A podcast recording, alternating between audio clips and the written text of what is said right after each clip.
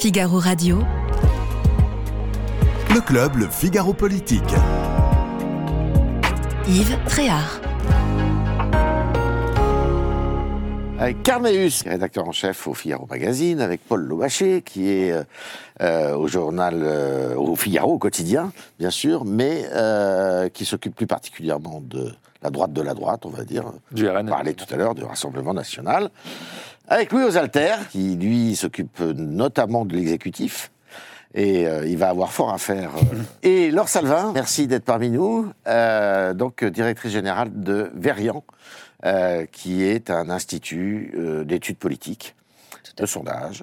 Et euh, vous allez nous éclairer sur euh, eh bien, les popularités des uns et des autres. Alors, ce gouvernement, eh bien, honneur à vous. Euh, Est-ce que ce gouvernement penche effectivement à droite?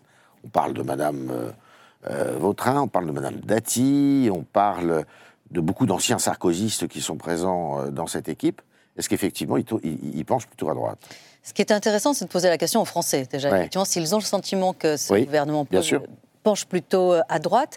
Et la semaine dernière, alors euh, évidemment, les choses euh, bougent assez vite, et notamment avec euh, les nombreux commentaires politiques qu'il y a pu y avoir depuis une semaine. Mais en tout cas, la semaine dernière, quand on demandait aux Français si Gabriel était, Attal était plutôt de droite ou plutôt de gauche, ben, en fait, on se rendait compte que les gens ne, ne savaient absolument pas Oui. le positionner sur euh, l'échiquier politique. Il le, il le situait plutôt au centre. C'est ce qu'on voit aussi d'ailleurs sur sa cote de popularité.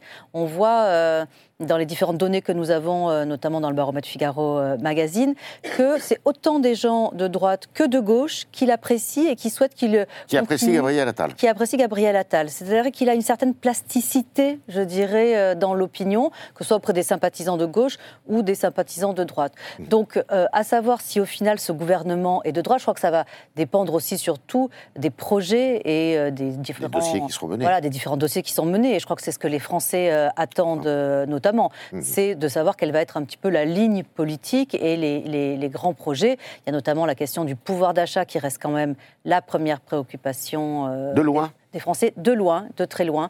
Euh, la deuxième, c'est la santé et ensuite la sécurité. Mais vous voyez, la première préoccupation, c'est vraiment euh, le pouvoir d'achat.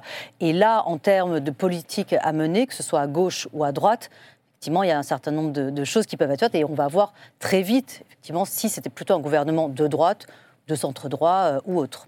Karl, il y a quand même une chose qui est flagrante.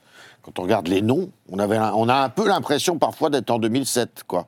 Euh, quand euh, Nicolas Sarkozy est arrivé au pouvoir, Euh, c'est vrai qu'il y a beaucoup de, de- de- de- de- Alors en plus, avec cette...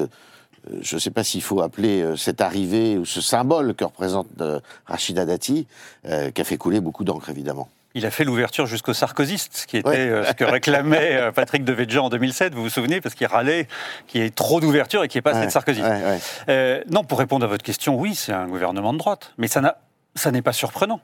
Parce qu'aujourd'hui, quand vous êtes de gauche, Mhm. politique de gauche, est-ce que vous allez dans ce gouvernement, ou est-ce que vous allez avec Emmanuel Macron après le vote de la loi immigration? Bien sûr que non. Et donc, euh, la source de la gauche s'est tarie pour Emmanuel Macron.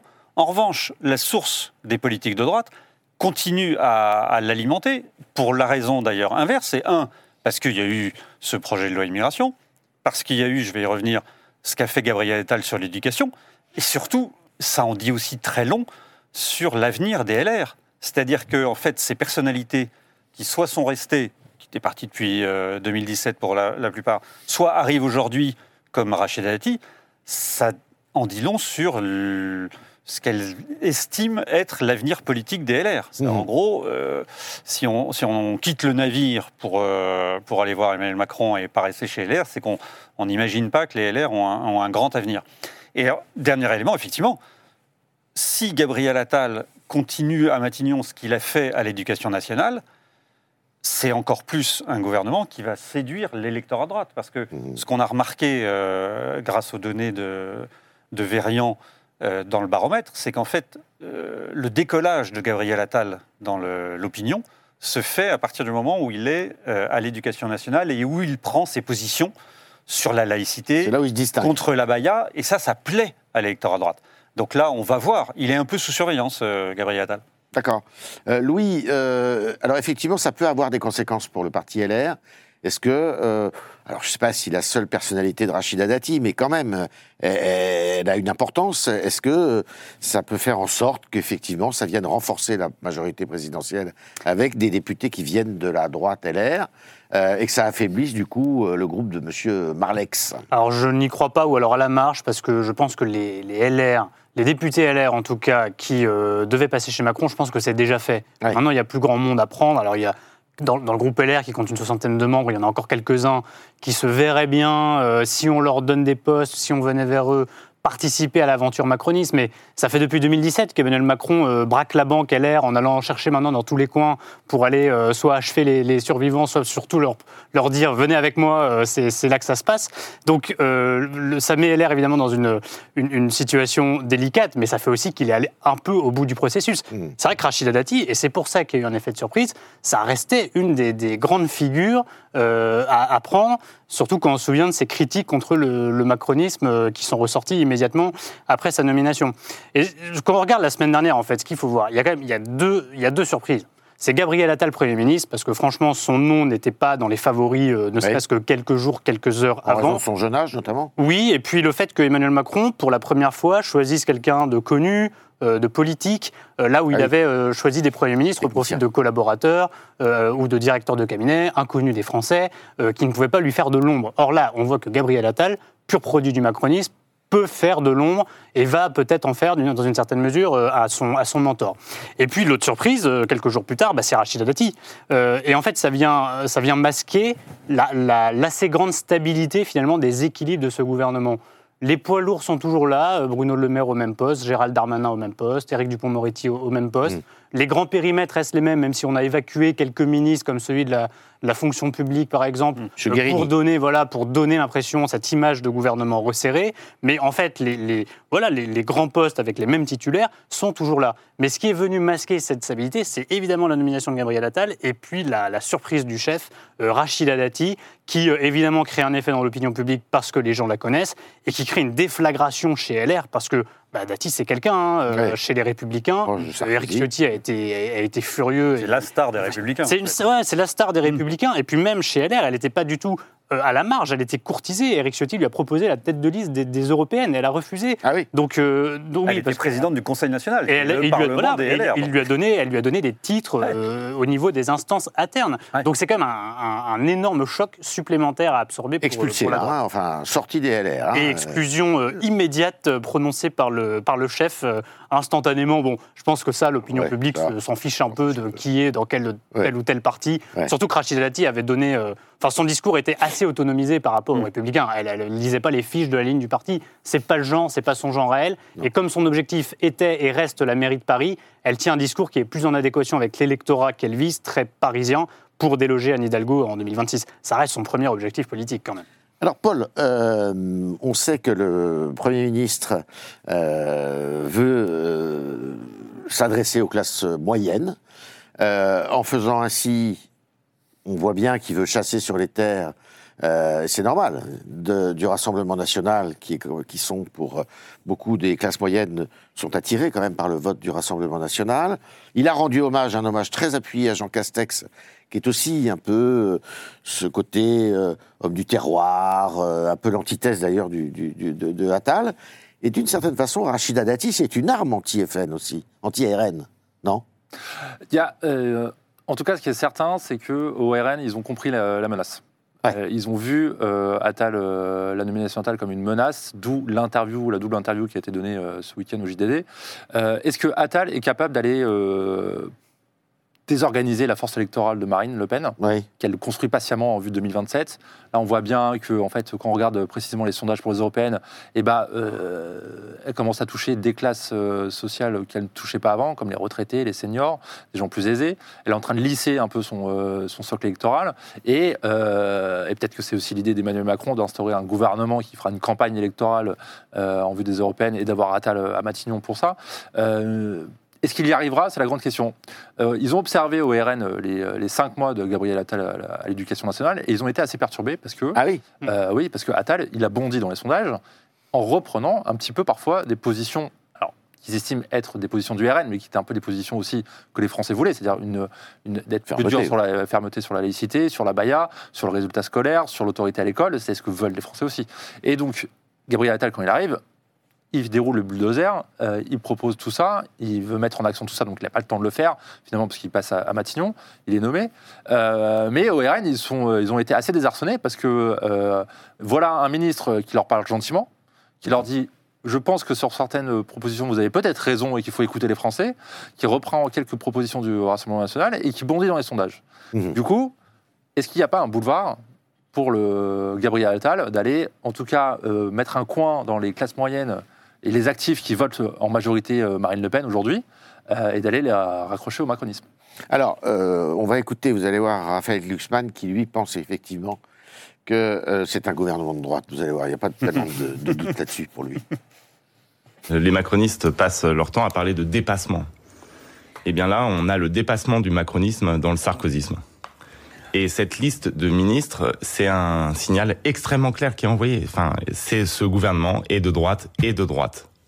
Et donc la, Non, il reste quelques personnalités de gauche quand même. La politique à tous, les à tous les ministères régaliens, ce sont euh, des, des euh, gens de LR en réalité qui sont au, pou- au pouvoir et aux manettes. J'ai pas l'impression que ce soit un gouvernement euh, de droite. Moi, je le dis encore une fois, et vous l'avez très justement dit euh, devant votre introduction. euh, Nous sommes unis et soudés derrière un homme qui s'appelle Emmanuel Macron. Je pense que ce qui nous a unis depuis le début et qui continue à rallier des personnalités engagées, des acteurs politiques, c'est cette volonté d'agir, d'agir de façon pragmatique dans un pays qui euh, évolue extrêmement vite au regard du contexte qui est le nôtre. Alors, quand euh, Raphaël Glucksmann dit euh, c'est un gouvernement et de droite et de droite, il fait référence à François Mitterrand, à qui on demandait la définition du centre. Il disait le centre, c'est et de droite et de droite.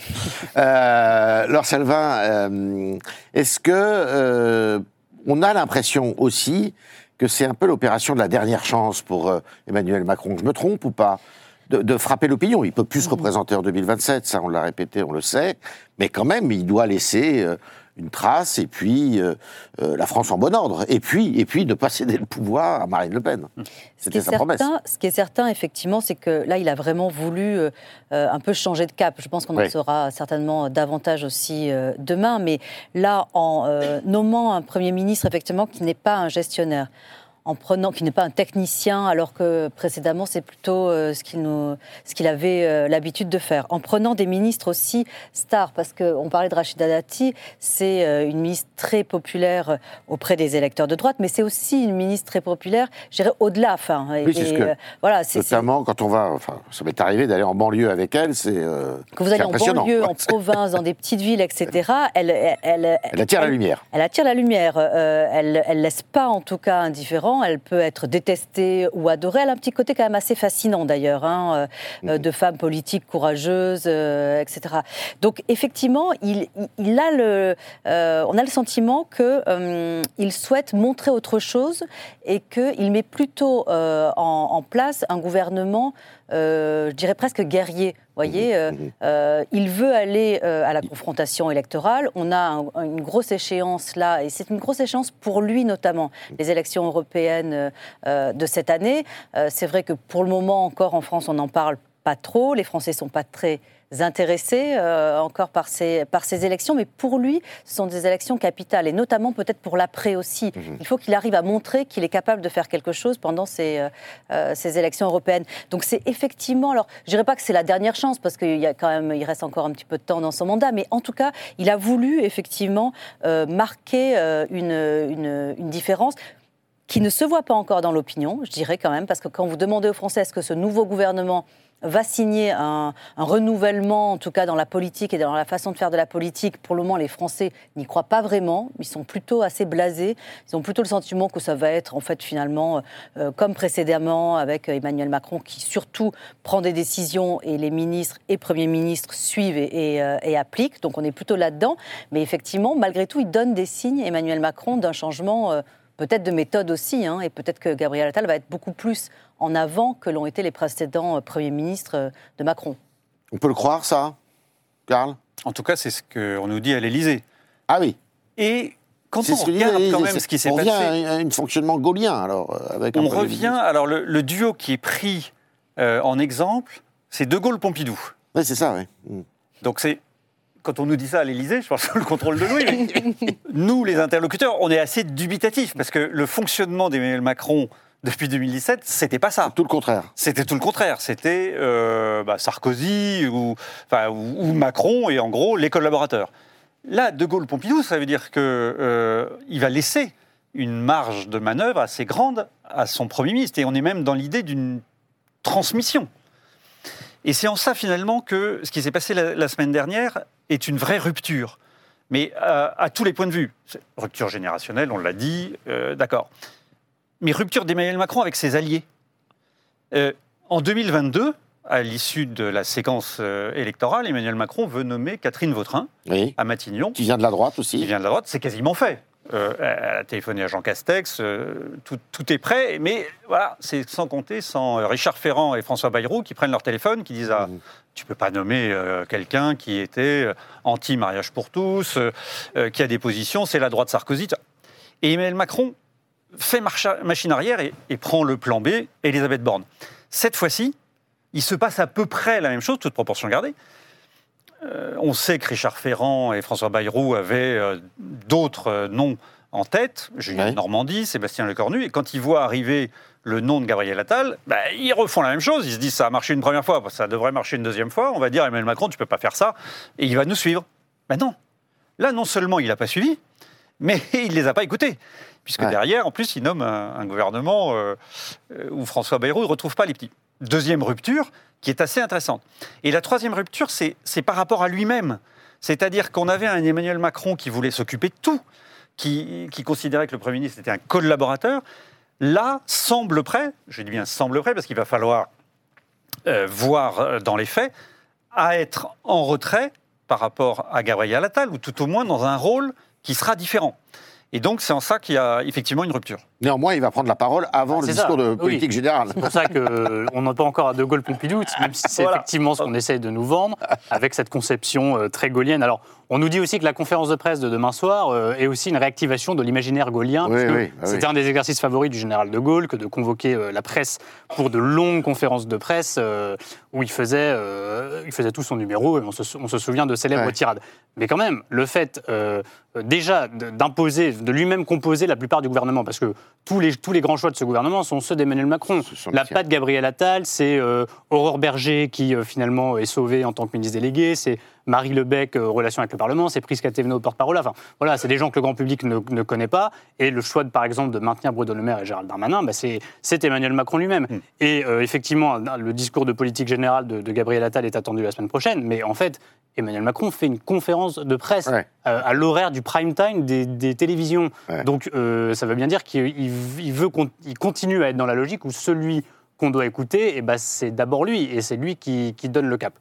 Euh, Est-ce que ce gouvernement, par- parce qu'il fait appel donc à un Premier ministre très politique, beaucoup plus que les précédents, à, euh, à des professionnels de la politique, quelque part, hein, Catherine Vautrin, Rachida Dati, euh, même Stéphane Séjourné, qui est président du parti présidentiel et qui est toujours dans les, les arrangements politiciens, Qui devient Euh, ministre des Affaires étrangères. voilà, on n'est pas, on n'est plus dans le gouvernement des techniciens. On- la société civile, c'est fini. hein, là, on n'en entend plus du tout, plus du tout parler. Alors, est-ce que c'est pour faire la campagne des européennes? Ça, c'est ce que disent beaucoup dans la majorité en, en disant que c'est un gouvernement de combat pour les européennes, quitte d'ailleurs à le changer à nouveau. Euh, après les élections européennes ou après les Jeux Olympiques, quand on sera rentré dans, une nouvelle phase. Voilà, euh, c'est possible. Après, euh, il va falloir vendre aussi, euh, enfin, euh, il va falloir expliquer le fait que ce gouvernement est donc plus là pour faire campagne et pour marquer l'opinion et les médias que pour faire avancer des dossiers, pour faire avancer des réformes. Emmanuel Macron va sans doute le clarifier, peut-être demain, mais pour l'instant, il n'y a pas beaucoup de textes euh, législatifs dans les, tuyaux parlementaires. La réforme des retraites, ça a été fait. La loi immigration, ça a été fait dans la douleur, mais ça a quand même été fait au mois de décembre. En fait, les, les réformes promises par Emmanuel Macron sont plutôt engagées. Maintenant, l'enjeu, c'est les résultats, c'est l'effet que ça produit ou pas euh, aux yeux des Français. Et c'est aussi ce qui est voulu à travers ce gouvernement. Une- En fait, c'est peut-être même moins d'agir que de marquer, d'expliquer, de cranter le terrain euh, face aux adversaires. Et je ne sais pas si vous vous souvenez de ce, ce moment où Emmanuel Macron avait dit à sa majorité Soyez fiers d'être des amateurs. C'était Oui. euh, son premier quinquennat. Bon, bah là, il s'est aperçu que les professionnels, c'était pas mal aussi, finalement, pour faire de la politique. Ouais, alors, justement, alors on va se poser la question de savoir qu'est-ce qu'il doit dire demain? Parce que ça, c'est la grande question. Qu'est-ce qui va. Euh, normalement, la, la conférence de presse va durer quelques deux heures, je crois, euh, à une heure de grande écoute. Euh, Il y a la chevauchée des sept mercenaires sur une autre chaîne euh, euh, demain, donc ça va être compliqué. Qu'est-ce que, à votre avis, il doit, euh, déjà, il doit dire Emmanuel Macron, il nous avait donné rendez-vous. Ouais. Il avait donné un rendez-vous. Oui, rendez-vous avec la nation. Alors ça se transforme en rendez-vous avec les journalistes. Euh, mais bon, à la télé, euh, devant euh, plusieurs millions de Français. Il avait aussi des mots attachés à ce rendez-vous-là. Réarmement civique, C'est ça. nation, Oui. euh, parce qu'on rendez-vous avec la nation. Donc il y avait toute une idée derrière. Alors après, moi, je ne suis pas l'exécutif comme Louis, mais il y avait toute une idée derrière, en tout cas, d'aller d'avoir une parole présidentielle sur des thèmes particuliers Mhm. de la société, d'attente des Français de la- sur la société, sûrement à l'école, sûrement sur la sécurité, et peut-être une continuité par rapport euh, aussi à la loi immigration, qui a quand même cranté euh, dans un électorat, qui a marqué en tout cas son quinquennat. euh, Dont la page n'est pas tout à fait tournée, la d'ailleurs. page n'est pas tout à fait tournée, on attend des décisions du Conseil constitutionnel qui vont peut-être rebattre Mmh. les cartes, donc il va peut-être re- avoir d'autres allers-retours législatifs là-dessus. Euh, donc il avait, euh, on avait, en tout cas, il donnait cette idée-là que l'année 2024, en vue des européennes et même pour le, le, le quinqu- second quinquennat, allait être marquée avec une certaine saveur. En tout cas, il y avoir une certaine saveur présidentielle.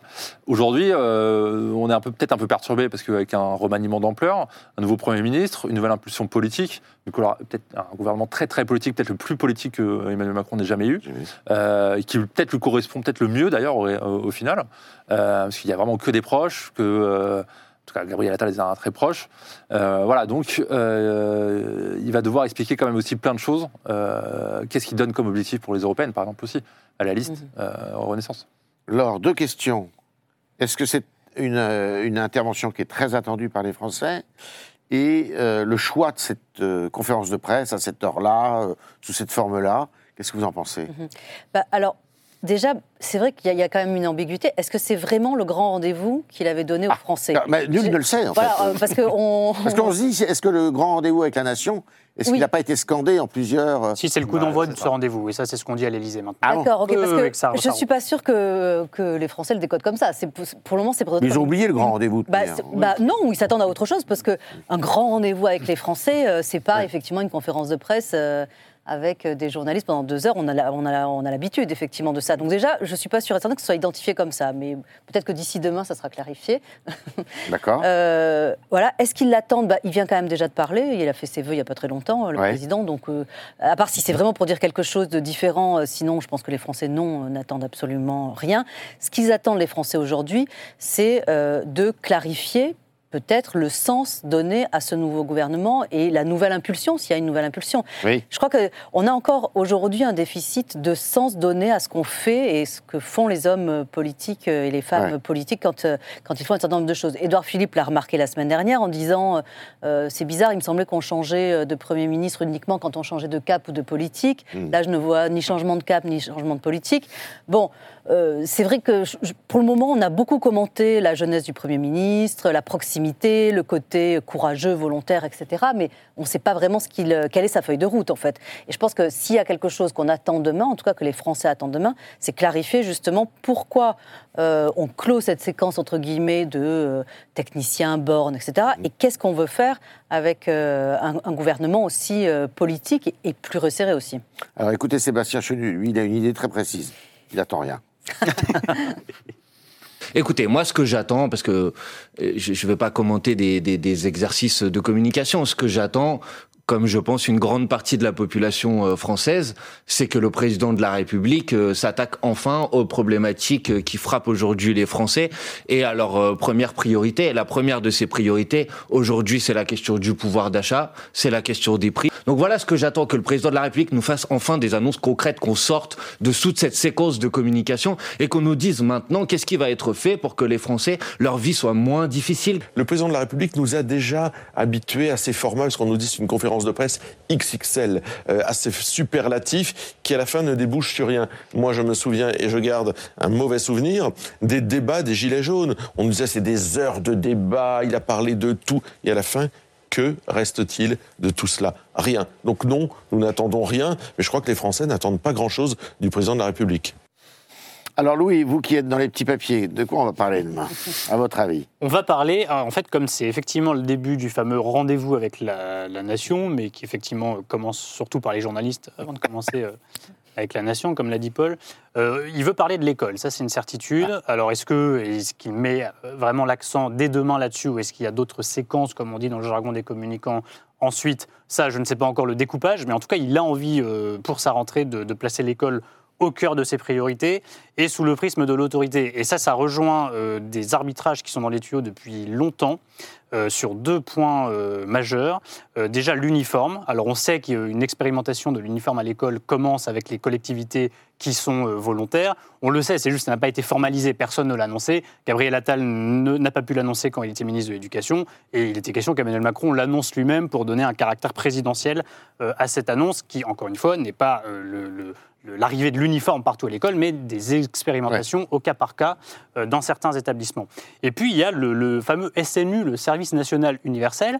Alors ça, c'est pareil, ça traîne depuis des années, parce que ça s'appelle universel, mais en fait, c'est pas du tout universel. Ça concerne que quelques milliers de, de jeunes euh, chaque année à ce stade. Donc on- là aussi, on est dans le registre de l'expérimentation.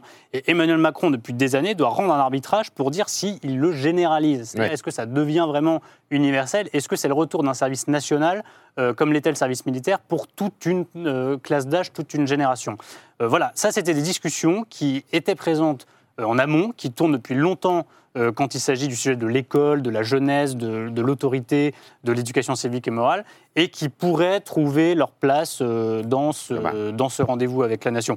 Après, c'est une conférence de presse, donc les journalistes posent des questions. Là, on aura le droit. Donc, il va nécessairement aborder tous les sujets, en tout cas tous les sujets qui lui seront soumis, tous les sujets d'actualité. Et l'autre sujet sur lequel il veut aller assez fort en ce début d'année, c'est l'économie, c'est poursuivre les euh, réformes, c'est la simplification euh, et euh, faire une, une sorte de, de loi Macron 2 quelque part, c'est-à-dire conserver le même esprit de libéralisation et simplification de certains secteurs économiques. Ça aussi, c'était dans les idées qu'il avait en tête pour ce début d'année. Alors, pour parler un peu cuisine, racontez-nous comment ça se passe d'ailleurs, ce genre de conférence de presse. Euh, c'est pas le journaliste qui pose une question comme ça, il, a, il s'est d'abord inscrit sur un registre. Comment ça Alors, se passe? la dernière fois, euh, non, c'est moins organisé que ce qu'on peut euh, penser, comme très souvent en politique d'ailleurs, quand on croit qu'il y a des grands complots organisés, en fait, euh, euh, en fait non, euh, souvent, euh, beaucoup de choses sont improvisées. Oui. Les souvenirs que j'ai des, des deux dernières conférences de presse, parce qu'Emmanuel Macron n'en a pas fait tant que ça, Non. en fait. Il a fait les Gilets jaunes en 2019, il en a fait une avant la présidence française de l'Union européenne, c'était avant la campagne de, de 2022. Ouais. Et puis en présentant son programme en 2022, mais là il était plus candidat que président, euh, il avait fait aussi une conférence de presse. Non, il fallait pas spécialement s'in- s'inscrire, il fallait euh, se battre un petit peu pour pouvoir poser une question. Alors évidemment, euh, le poids du média euh, joue, les personnalités des journalistes peuvent jouer, mais c'est surtout un peu de, voilà, de, de- comment dire, on, on- on essaye de demander la parole, on essaie de l'avoir, on De essaie d'avoir le micro, et puis on l'a ou pas, quoi. C'est comme ça, mais c'est vrai qu'il y a souvent plus de journalistes présents que de questions, Questions posées. posées. Et pourtant, Emmanuel Macron, comme il aime, il aime bien parler déjà, euh, et puis il aime bien un petit peu Ouais. l'exercice voilà, de se confronter aux questions, c'est vrai qu'il faut lui reconnaître qu'il aime bien euh, un petit peu, la- le- en tout cas, se confronter à la contradiction pour pouvoir euh, y répondre. Et ben, c'est souvent des exercices à rallonge. Et donc demain, je crains le pire sur l'ordre de la fin de la, la conférence de presse. Mais on sera là jusqu'au bout, rassurez-vous. Karl, Louis disait l'école. Alors, il y a une des particularités qu'on a d'ailleurs soulignées quand euh, on a vu euh, M. Attal à l'œuvre, c'est que l'école, ce qui est pratique, c'est qu'on est- on n'a pas besoin de passer par la loi, là. Ah bah complètement. Quand on n'a pas de majorité relative, quand on n'a pas de Oui. majorité absolue, Oui, ça c'est l'un c'est des... quand même conf- plus confortable. C'est plus confortable, Euh, même si quand on regarde dans le détail, sur la cinquantaine de textes de loi qui ont été euh, discutés à l'Assemblée nationale, euh, en dehors euh, des retraites euh, et, Et des textes financiers, euh, il n'y a pas eu de 49-3 Oui, c'est ça. et, et des majorités différentes. Donc, il y a des voies de passage. Elles sont peut-être un peu plus compliquées euh, cette année, mais il y, aura, il y aura des voies de passage. Mais c'est sûr que l'école, le gros avantage, c'est que vous prenez des décisions euh, tout de suite. Euh, je prends une circulaire pour dire que j'interdis la baya. Mhm. Euh, L'uniforme, je fais de l'expérimentation. Et vous voyez, sur cette idée d'école, on est encore là dans, dans la transmission. Un, un conseiller du président essayait de lui vendre en décembre l'idée qu'il soit le président des générations futures. Comme il ne peut pas se représenter, qu'au fond, il y ait cette passation de, de flambeau. Ça tombe bien, on est à l'année des Jeux Olympiques et, bientôt il va y avoir euh, le flambeau qui va passer. Et que donc, en fait, il s'adresse à la jeunesse. Et on sait d'ailleurs que euh, le- Emmanuel Macron est plus fort euh, dans les catégories de retraités, là je parle sous le contrôle Mhm. de l'or, que chez les, les jeunes Les jeunes. qui, qui avaient donné des... chez- Ils sont plutôt bah, euh, Chez Jean-Luc. Mélenchon et chez euh, Marine Le Pen en, en grande majorité. Et donc, il faut quand même qu'il voilà, il a, semble-t-il, accepté de, de prendre ce, ce passage de flambeau et de faire cette transmission. Donc, il y a deux thèmes là. Je ne sais pas s'il l'abordera demain, mais il y a l'éducation et puis il y a la transition écologique aussi, Oui. euh, sur lesquelles il a toujours beaucoup de mal euh, à cranter les choses. Ils ont fait des, des choses, ils ont passé des, des lois, ils ont euh, fermé euh, euh, en Guyane, des choses comme ça. Mais l'opinion ne le crédite toujours pas d'être un, un président écolo. Puis il y a, pardon, mais il y a quand même juste, il y a aussi le pouvoir d'achat. On en a parlé tout à l'heure. Mais enfin, Alors, s'il ne justement, dit ouais. absolument rien sur le pouvoir d'achat, ça va être en- compliqué. Ouais. J'allais en parler, oui, le pouvoir d'achat. Alors, Mm. le pouvoir d'achat, le problème, c'est que les caisses sont vides. Ah bah, Il y a plus beaucoup d'argent, il y a eu la politique du chèque quand même, Oui. euh, qui euh, arrive un peu au, au bout de sa logique, euh, puisque euh, tout le monde en bénéficiait pas, et c'est un peu compliqué à avoir parfois, et c'est un peu confus pour les gens. De toute façon, les gens, ils regardent plusieurs choses. hein. Ils regardent le prix de leur panier, euh, de quand ils font leurs courses, le prix de la viande et le prix de l'essence. Hmm. Et aujourd'hui, on est toujours dans le rouge. euh, et euh, C'est là-dessus que martèle beaucoup le Rassemblement national. c'est sa campagne, et ça sera, je pense, sa campagne pour les trois prochaines années jusqu'à la présidentielle. Marine Le Pen, elle a trouvé son filon d'or, qui est de parler du pouvoir d'achat. Euh, elle avait commencé 2021 en disant je vais euh, renationaliser les autoroutes et vendre l'audiovisuel public. Je pense qu'en 2027, elle refera les mêmes propositions, parce que là, ils ont le filon. Ils ont trouvé le filon. Mais Elle-même vient d'être a été élue sur une terre du Nord, euh, dans le Pas-de-Calais. Donc elle-même a été confrontée à ce, discours-là euh, auprès de ses électeurs. Et euh, aujourd'hui, elle a réussi à imposer cette ligne-là euh, au sein de son parti, qui est devenue incontestable. Et donc elle va euh, euh, tenter euh, de labourer ce terrain-là en disant que c'est la faute de l'Europe. Si les prix de l'électricité euh, et du gaz sont aussi hauts, Euh, c'est la faute des, de la faute des accords de libre-échange si les prix euh, Oui. sont aussi forts dans l'alimentation. Oui. Euh, pour l'immigration, s'il y a de l'immigration, ça fait baisser les salaires. Mhm. Donc en fait, elle a toute cette rhétorique-là, toute cette politique-là et tout ce programme-là. Son seul problème aujourd'hui, c'est qu'elle a des mesurettes à l'instant T à présenter aux Français. Baisse de TVA, baisse de taxes à effet limité, et que si elle applique ces mesures-là, il y aura encore moins d'argent dans la caisse. Laure Salvin, il va y avoir aussi une question très vraisemblablement demain. On va lui dire, parce que personne n'est dupe, Rachida Dati. Alors, pourquoi vous êtes allé chercher Rachida Dati? Est-ce que vous avez passé un accord euh, pour le gain de la ville de Paris éventuellement en 2026 Euh, Ou est-ce que vous avez aussi dans la tête, eh justement, euh, de donner un coup de pied dans la fourmilière du monde de la culture, de l'audiovisuel public, où on sait que bah, les figures sont très souvent euh, plutôt à gauche d'ailleurs. hein. Oui, et, et- et- et je crois qu'effectivement, si euh, Rachida Dati a été euh, choisie, c'est en raison aussi pour sa ténacité aussi. C'est-à-dire que quand elle est sur un sujet, quand elle... euh, Elle lâche pas la hausse. hein. Exactement, quand elle a un projet à mettre en œuvre, c'est, elle, elle, elle reste cramponnée jusqu'à ce qu'elle y arrive. Donc, euh, euh, alors effectivement, je ne sais pas si c'est ce qu'il va répondre ou pas. En tout cas, c'est ce que perçoivent les Français. Clairement, euh, la, ténacité, la ténacité, le courage, ce sont des, des qualificatifs qui sont très souvent euh, euh, accordés à, à Rachida Dati. Ce qui est intéressant aussi chez Rachida Dati, c'est que même si elle n'est plus sur la scène politique nationale de premier plan, je dirais depuis plusieurs euh, euh, années, malgré tout, elle reste dans l'opinion euh, très très haut. Ça fait partie, euh, vous voyez, des hommes et des femmes politiques. On a, on a deux pages dans le baromètre Figaro Magazine, une à droite, une à gauche. À gauche, c'est la, la, la page où les hommes et les femmes politiques sont le plus haut. Et effectivement, elle est dans cette page de gauche, quoi, vous voyez, quand on, quand on regarde. Donc, il y a aussi peut-être ça, peut-être que le président va dire aussi, mais moi, je voulais aussi des figures politiques qui me permettent euh, bah, peut-être de, de, euh, comment dire, d'avoir une adhésion de l'opinion beaucoup plus large que ce que j'avais à l'heure Ouais. actuelle. Et Ouais. puis aussi, euh, ce qui est intéressant chez Rachida Dati, c'est euh, sa clarté de discours. C'est-à-dire, euh, quand elle parle, les Français comprennent, Comprennent. ce qu'elle dit. Et effectivement, ce qui a été beaucoup reproché aux ministres, euh, de, aux différents ministres hein, d'Emmanuel Macron dans le temps, c'est cette technicité, c'est ce jargon un petit peu euh, euh, technique, voire technocrate. Or là, elle est, euh, c'est limpide en fait. hein, quand elle parle, on comprend euh, très clairement euh, ce qu'elle veut dire. Il n'y a pas beaucoup de non-dits. Euh, et c'est peut-être aussi, malgré tout, une qualité qu'on attend aujourd'hui euh, en politique. Gabriel Attal, c'est un peu la même chose. hein, C'est très clair. hein, il a une façon très très claire de parler, Ouais. sans tabou euh, aussi. Et je pense que c'est- quand euh, il y a cette demande dans l'opinion de transparence, euh, euh, de dire les choses, etc., d'authenticité, on parle beaucoup d'authenticité en politique, bah, c'est peut-être ça aussi qu'elle est qu'il est allé chercher. euh, Et d'une certaine façon, on peut considérer que Mme Oudéa Castera aussi, non? Oui, euh, là, là, enfin, on n'a pas tous compris ce qu'elle voulait dire exactement. Ça, c'est plus du, du registre de l'exercice de com. Vous voyez, c'est Ouais. comment vous vous extirpez d'une euh, d'une euh, d'une polémique. Mais il y a d'ailleurs, si on compare Rachida Dati et Amélie Oudéa Castera, il y a aussi ça, c'est-à-dire les origines euh, sociales, le parcours. euh, ça dit beaucoup aussi, c'est-à-dire que ça parle en faveur de, de Rachida Dati face à d'autres ministres. Et on en a vu beaucoup sous Emmanuel Macron dont on percevait quand même plus ou moins vaguement qu'ils n'avaient pas trop d'idées de ce qu'était la France, des réalités du Ouais. pays, de combien coûte le, le- le panier de courses quand on passe à la caisse, de, de combien ça coûte de faire un plein d'essence. Enfin, on, on avait le sentiment que ces ministres issus de la fameuse société civile, bah, en fait, ils sont surtout issus de la société aisée, en tout cas de grands postes, euh, parce qu'ils venaient du privé et Ouais. euh, pas des, des entreprises les, les plus pauvres euh, de ce pays, qu'ils avaient des parcours certes talentueux, mais qui en faisaient des gens qui n'étaient pas en prise avec le- la réalité des Français.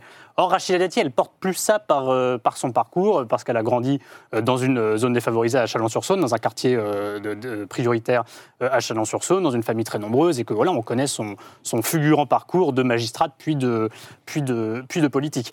Et puis, euh, c'est vrai aussi d'Emmanuel Natal, de- le fait qu'il, euh, au ministère de l'Éducation nationale, et effectivement, vous le soulignez, c'est à ce moment-là qu'il a éclos véritablement dans l'opinion. C'est vrai que c'est ce- cette manière de parler, ce franc-parler, de, de- en fait, de parler simplement et de parler un petit peu comme les gens. Et ça, je pense que, enfin, je trouve que ça, ça contraste avec même Emmanuel Macron.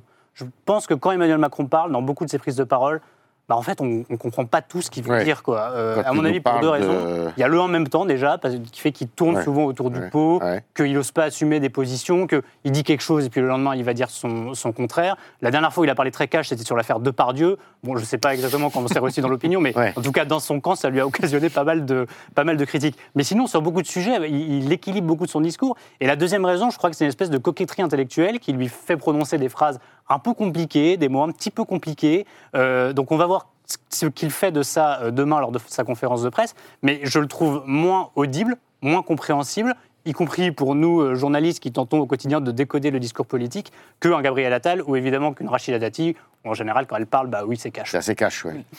Donc demain, on va suivre la grammaire du président de la République, Mm. mot qu'il aime bien. Euh, alors, troisième, troisième sujet que je voulais qu'on aborde ce soir ensemble, donc le président, le, Madame Le Pen hier dans le, jardin- dans le journal du dimanche a accordé une interview avec euh, Jordan Bardella, et dans cette interview, elle dit, bah moi, si euh, je deviens présidente de la République, mon premier ministre, ça sera Jordan Bardella, jeune homme qui a 28 ans, qui prend la lumière euh, au, combien, euh, qui est très haut dans les sondages. Euh, c'est une première, ça, en France, de dire ça comme ça, aussi facilement. C'est vrai que on est, on est qu'on va- habitué, Qu'on effectivement. va constituer un ticket, Oui, voilà, on est habitué au, on est habitué au ticket anglo-saxon, mais c'est vrai que pas du tout. Ouais, pas en France. Pas, pas- pas du tout en France. Et là, effectivement. On a l'impression bah, qu'elle fait un peu le parallèle avec Macron-Attal. Ouais. Euh, et on voit d'ailleurs les cotes de confiance de, et d'avenir de, des deux, hein, Bardella et Attal, sont à peu près euh, similaires. C'est-à-dire que Jordan Bardella, ça fait pas très longtemps qu'on le teste dans le Figaro Magazine, et pourtant il a une ascension aussi. C'est la, la troisième personnalité politique aujourd'hui préférée des Français. Donc c'est. euh, plus que Madame Le Pen. non, juste derrière Madame Le Pen. D'accord. Il a la prudence de rester derrière pour l'instant. La moment. politesse. Jusqu'à quand? Pour le moment. Mais effectivement, euh, c'est quelqu'un qui ces dernières années a, pris énormément de, euh, comment dire, de poids euh, en politique, et notamment sur deux dimensions que je trouve très intéressantes, qui sont assez complémentaires d'ailleurs avec Marine Le Pen. C'est un sur la capacité à prendre des décisions. Ça, les Français considèrent que c'est sa première qualité. Et la deuxième qualité, c'est capable de rassembler au-delà de son camp. Et je crois que c'est tout l'enjeu pour euh, le Rassemblement national, euh, évidemment. Euh, on suit des données sur l'image du Rassemblement national, vous savez, depuis de, nombreuses années, parce que je ne vous ai pas précisé, mais Verian, c'est l'ancien Cantar, l'ancienne Sofresse. Oui. Voilà, donc il y, a- il y a un petit historique euh, quand même. Et donc, c'est la, pre- c'est la, la première fois en décembre là, qu'on a sorti euh, la dernière vague de ce baromètre du- de l'image du Front National et du Rassemblement national.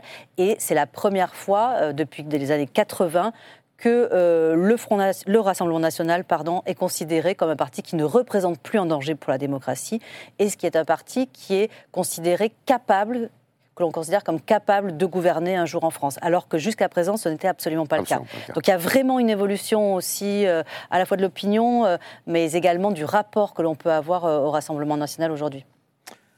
Pourquoi maintenant? Pourquoi annoncer ce ticket maintenant? À cause de, Je pense, effectivement, Attal, euh, je pense Macron? que alors, c'est une idée qui, euh, que le Figaro avait révélée en septembre, juste avant la rentrée politique de Marine Le Pen et de Jordan Bardella. Marine Le Pen, elle n'avait jamais répondu à cette question-là. euh, en 2000, euh, ni en 2017. Enfin, en 2017, elle avait dit que ce serait Dupont- Nicolas Dupont-Aignan, parce qu'elle avait fait un accord politique avec lui, qui serait son Premier ministre. Et en 2022, elle n'avait pas répondu, parce qu'elle n'en savait pas. Elle n'en elle n'avait aucune idée.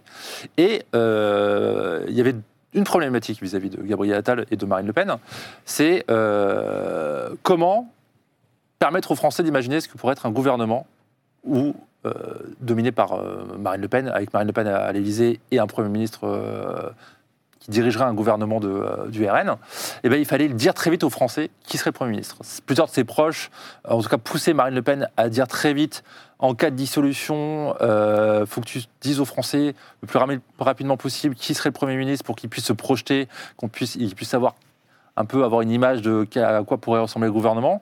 Euh, et donc, elle a tranché, parce que Marine Le Pen, là où Jordan Bardella est parfois des- euh, vu, vu- vu par les Français comme quelqu'un qui tranche vite, Marine Le Pen ne tranche pas très vite. Et là, elle a dit, OK, je vais euh, dire que ce sera Jordan Bardella qui est de toutes les manières un peu son héritier politique, son poulain, parce que c'est elle qui l'a poussé dans l'arène, qui l'a fait grandir euh, en le nommant tête de liste en 2019. Euh, et là, elle estime qu'il est arrivé euh, voilà, aux européennes et qu'il est arrivé un peu à maturation pour son âge et qu'il faut le pousser sur une nouvelle dimension. Il faut dire aussi qu'il n'y a pas beaucoup de choix hein, dans, Non. La, dans la troupe. Non, dans la troupe, euh, il n'y a pas beaucoup de choses. C'est d'ailleurs un, un des problèmes auxquels se, se heurte euh, Marine Le Pen dans les, à chaque élection présidentielle. Elle lui dit bah, avec qui vous allez gouverner? C'est vrai que le, le- le cheptel est, est pas très grand. Euh, ce qu'il y a aussi, je pense, c'est que euh, ils sont complémentaires. Euh, Marine Le Pen parle à, à une catégorie de Français. Euh, Mm. Souvent, on dit pour la catégorie, cat- caricaturer, elle est de gauche. Parce qu'elle est beaucoup sur, euh, comme l'a dit Paul, Les le pouvoir d'achat. Elle parle à, à des catégories populaires euh, qui l'écoutent. Jordan Bardella euh, parle à d'autres gens. Plus identitaire. plus identitaire. Il- Éric Zemmour, à un moment dans la présidentielle, disait Ouais, mais Jordan Bardella, il pourrait nous rejoindre. Alors, ça a été évidemment démenti, tout ça, mais on voit bien que sur cette idée, il, il parle à la droite, quoi, glo- globalement. Et donc là, il y a, il y a un tandem qui peut être complémentaire, même si, sous la Ve République, euh, la dernière fois qu'il y en a deux qui ont dit on fait un tandem comme ça, c'était euh, de faire euh, euh, Mendes France. Bon, ça fait 5% des sondages. Elle en est très loin, puisque, je reviens sur le baromètre Verian Figaro Magazine, il y a eu un événement quand même incroyable la semaine dernière. Alors, c'est passé sous silence parce qu'il y a eu le remaniement et que nos confrères observateurs avaient la tête ailleurs. Mais Marine Le Pen est en tête, ex aequo avec Edouard Philippe, du baromètre, sauf Pour la reste première Cantar fois, Verian. effectivement. Pour la première fois. Mm, mm. Je crois qu'on ne mesure pas ce que ça signifie. Pre- Première Euh, personnalité politique. Première personnalité politique. Sur une question qui est très dure. Faites-vous confiance pour l'avenir Ouais. à cette personnalité-là? Marine Le Pen, attendez, ça n'était évidemment jamais arrivé à Jean-Marie Le Pen, qui est Ouais, toujours c'est- la preuve que ça a bas. beaucoup changé. hein. Alors, d'habitude, en tête, il y a deux catégories de gens. Il y a les gens qui, qui ont une équation personnelle euh, très large. Nicolas Hulot, Jacques Delors, Simone Veil, voilà, des gens où tout le monde se dit oui, on l'aime bien, consensuel. Ou des gens dont une partie de l'opinion se dit elle, lui, j'aimerais bien que ça soit le futur président de la République. C'est pour ça que, à certaines époques, Ségolène Royal, Dominique Strauss-Kahn, Nicolas Sarkozy, François Hollande ont été en tête. Donc là, euh, Marine Le Pen, par définition, c'est pas la personnalité consensuelle. Mm. Donc c'est bien la deuxième raison, c'est-à-dire qu'il y a là beaucoup de, de plus en plus de Français, même si il faut être euh, honnête, c'est pas elle qui monte, c'est plus Édouard Philippe qui baisse, qui fait qu'elle elle atteint cette position dex. Ben voilà, c'est quand même assez important. Et elle se retrouve dans cette situation, voilà, où elle est en tête du baromètre, où une partie des Français, trois ans avant l'échéance présidentielle, se disent bah oui, euh, on veut que ça soit elle. Et, et- et tout ça est corrélé avec Jordan Bardella qui est troisième, les items euh, qualitatifs finalement. Oui, ils peuvent élargir, oui, ils pourraient bien gouverner. On voit bien que là, il y a une construction d'une force d'opposition vers une force de, de majorité qui est en train de se mettre en route. Louis, à l'Élysée, c'est l'opposition, c'est celle-là qu'on regarde, Oui. avant tout. Oui, parce que les européennes, comme celles de 2019, euh, s'annonce comme un match entre le camp Macron et le camp Le Pen, et qu'en fait c'est autour de ce duo-là que tourne toute la vie politique nationale depuis 2017. 2017-2022, à chaque fois au second tour, on a le même match. Et aux européennes de 2019, comme pour l'instant aux européennes de 2024, euh, on a également euh, ce match-là. Et euh, là-dedans, il n'y a pas pour l'instant de troisième force. Il n'y a pas de, de- On pourrait penser qu'après tout, euh, euh, le- la droitisation d'Emmanuel Macron, par exemple, offrirait un, un espace nouveau euh, à la gauche, Oui. ou que les Républicains pourraient proposer autre chose pour s'intercaler caler entre ce duel Macron-Le Pen. En fait, pour l'instant, ça n'existe pas. Il y a un duopole qui, qui est quasiment monopolistique sur, sur le, le marché politique. Euh, après, il y, a, il y a deux éléments. Alors, du côté du camp Macron, c'est évidemment qu'Emmanuel Macron ne peut pas se représenter et qu'à ce titre-là, le choix de Gabriel Attal donne le premier signe qu'il ait jamais donné euh, d'une possible organisation de la succession. Euh, et ce serait là aussi une première parce que j'ai pas souvenir d'un président de la République qui est tenté de choisir son successeur et que ça soit bien Oui, organisé. oui. De Gaulle-Pompidou, on peut en parler, mais c'était tellement tendu à la fin entre eux. Ah oui, bien sûr. On ne peut pas parler d'un successeur choisi, couronné en, en grande pompe. Là, il y a un petit peu de ça dans la nomination de, de Gabriel Attal euh, de la part d'un président qui, qui ne peut pas se, qui ne peut pas se représenter. Et du côté, euh, l'élément côté euh, Rassemblement national, alors là, c'est Carl et Yves qui vont me dire si je me trompe, mais j'ai pas souvenir qu'un président, un Premier ministre soit arrivé au pouvoir en annonçant à l'avance, et autant à l'avance, euh, quel serait le ticket, qui serait le Premier ministre? C'est souvent une carte que le président candidat, enfin que le candidat à l'élection présidentielle se garde notamment pour les élections législatives, parce que euh, il va devoir composer avec une majorité dont il ne connaît pas encore l'ampleur et la composition, et qu'évidemment la carte du Premier ministre, elle est importante pour après l'élection, pas avant. Alors évidemment, quand Nicolas Sarkozy a fait campagne, on savait, on subodorait que François Fillon allait être son Premier ministre parce qu'il avait donné les signaux, mais ça n'a jamais été un couronnement officiel, euh, et surtout, ça n'est pas intervenu trois ans avant. Là, euh, ça va donner en plus le- le- de, la, euh, comment dire, de la matière pour chroniquer une éventuelle rivalité entre Marine Le Pen et Jordan Bardella, sachant que Jordan Bardella, effectivement, a cette force d'aller au-delà, de, dans les catégories auxquelles il parle, d'aller au-delà de Marine Le Pen, d'aller conquérir des publics qui bloquaient sur le nom de, de Marine Le Pen. Donc ça donne prise à la critique, même si pour l'instant, que je sache, il n'y a pas de, de- de rivalité, il n'y a pas bien. de rivalité. Oui, précisément. Alors, Paul, il n'y a pas de rivalité entre eux, mais est-ce que Jordan Bardella n'est pas jalousé par d'autres Ah si, Il- Ah bah ça, Ah, si, si. Alors, il y a plusieurs choses. Racontez-nous. Il y a peu. plusieurs choses. Entre les deux, entre Marine Le Pen et Bardella, tout se passe très bien parce que le contrat est clair. Euh, Bardella, il sait d'où il vient, un peu comme Gabriel Attal, et Marine Le Pen, elle sait ce qu'elle veut faire, et Ouais. elle sait qu'elle a euh, besoin aussi d'un peu de Bardella, et elle a besoin de quelqu'un en qui elle peut faire confiance. Ensuite, il y a l'entourage de Jordan Bardella et l'entourage de Marine Le Pen, où là, les choses se passent un peu moins bien, Ah. parce que un des proches de Marine Le Pen m'a dit une chose très juste, peut-être un peu misogyne, mais il m'a dit c'est le syndrome de la secrétaire qui dit que mon patron est toujours le meilleur que celui de l'autre. Ouais. Et donc c'est la guerre des secrétaires entre les deux entourages. Parce que euh, chaque entourage vérifie euh, s'il n'y a pas un mot déplacé de l'autre. Euh, ils, sont, ils se regardent un peu en chaîne de faïence, ils sont un, peu suspicieux. Dès qu'il y a un off qui dit que Bardella se prépare pour une éventuelle campagne présidentielle, même 2032, certains imaginent que ça veut dire qu'il anticipe l'échec de Marine Le Pen en 2027, et donc c'est de l'anti-jeu. Voilà, donc il y a une méfiance parce que c'est le front, ça reste quand même le Front National, même si ça s'appelle le Rassemblement National. Et la caractéristique première de cette famille politique, c'est de se planter des couteaux dans le dos. Mmh. On voit ce qui s'est passé entre Marion Maréchal Le Pen et Marine Le Pen, entre Florian Philippot, Marine Le Pen et Marion Maréchal. En fait, c'est l'histoire de cette famille politique-là. Euh, Il y a des jalousies internes, parce que Bardella, euh, mine de rien, un peu comme Gabriel Attal, en fait, il grille la priorité à toute une génération de cadres qui accompagnent Marine Le Pen, ont vécu des défaites Depuis, depuis euh, 12 ans, euh, 10 ans, 12 ans, euh, depuis qu'elle est arrivée à la tête du Rassemblement du Front National. Euh, je pense à Sébastien Chenu, qui est lui arrivé en 2014, mais qui est un très proche et qui est aujourd'hui vice-président de l'Assemblée nationale. Euh, c'est un quarantenaire. Euh, il y en a d'autres aussi. Louis Alliot, ancien compagnon de Marine Le Pen, ma- maire de Perpignan, qui lui est plus proche de l'âge de Marine Le Pen. Euh, et donc voilà, euh, Bar- Bardella, grâce à la volonté de Marine Le Pen, est en train de doubler toute cette génération de cadres. Et lui, en tout cas, se prépare aussi à exercer le pouvoir. Ouais. Soit à Matignon, et Marine Le Pen le dit souvent aussi, elle dit qu'elle est la candidate naturelle de son camp euh, tant que le contraire n'est pas prouvé. Mais en off, elle, dit, elle explique aussi, on ne sait pas ce qui peut m'arriver d'ici trois ans. Je peux avoir un accident grave de la vie, je peux avoir une condamnation en justice et une condamnation en éligibilité avec l'affaire notamment des, euh, des assistants parlementaires européens. On, a, on attend quand le, Le la procès décision? commence en septembre-octobre 2024. Ouais, 2024, ouais. Donc dans moins d'un an, euh, elle, ce qu'elle regarde, c'est surtout euh, ce, qui va se passer pour François Bayrou, qui a à peu près le même procès avec la même enquête euh, qui a eu lieu, et là il attend le jugement. Euh, donc on verra s'il y a une, elle estime qu'on verra s'il y a une clémence ou non des juges, comment en tout cas la, justice va trancher ce, cas-là. Elle fera, évidemment, si elle est condamnée, elle fera, elle fera appel. Mais voilà, elle a dit j'ai besoin d'avoir un homme de confiance déjà à Matignon. Les Français ont besoin de savoir à quoi pourrait ressembler un gouvernement du RN, parce qu'en fait, jusqu'à présent, c'était inenvisageable.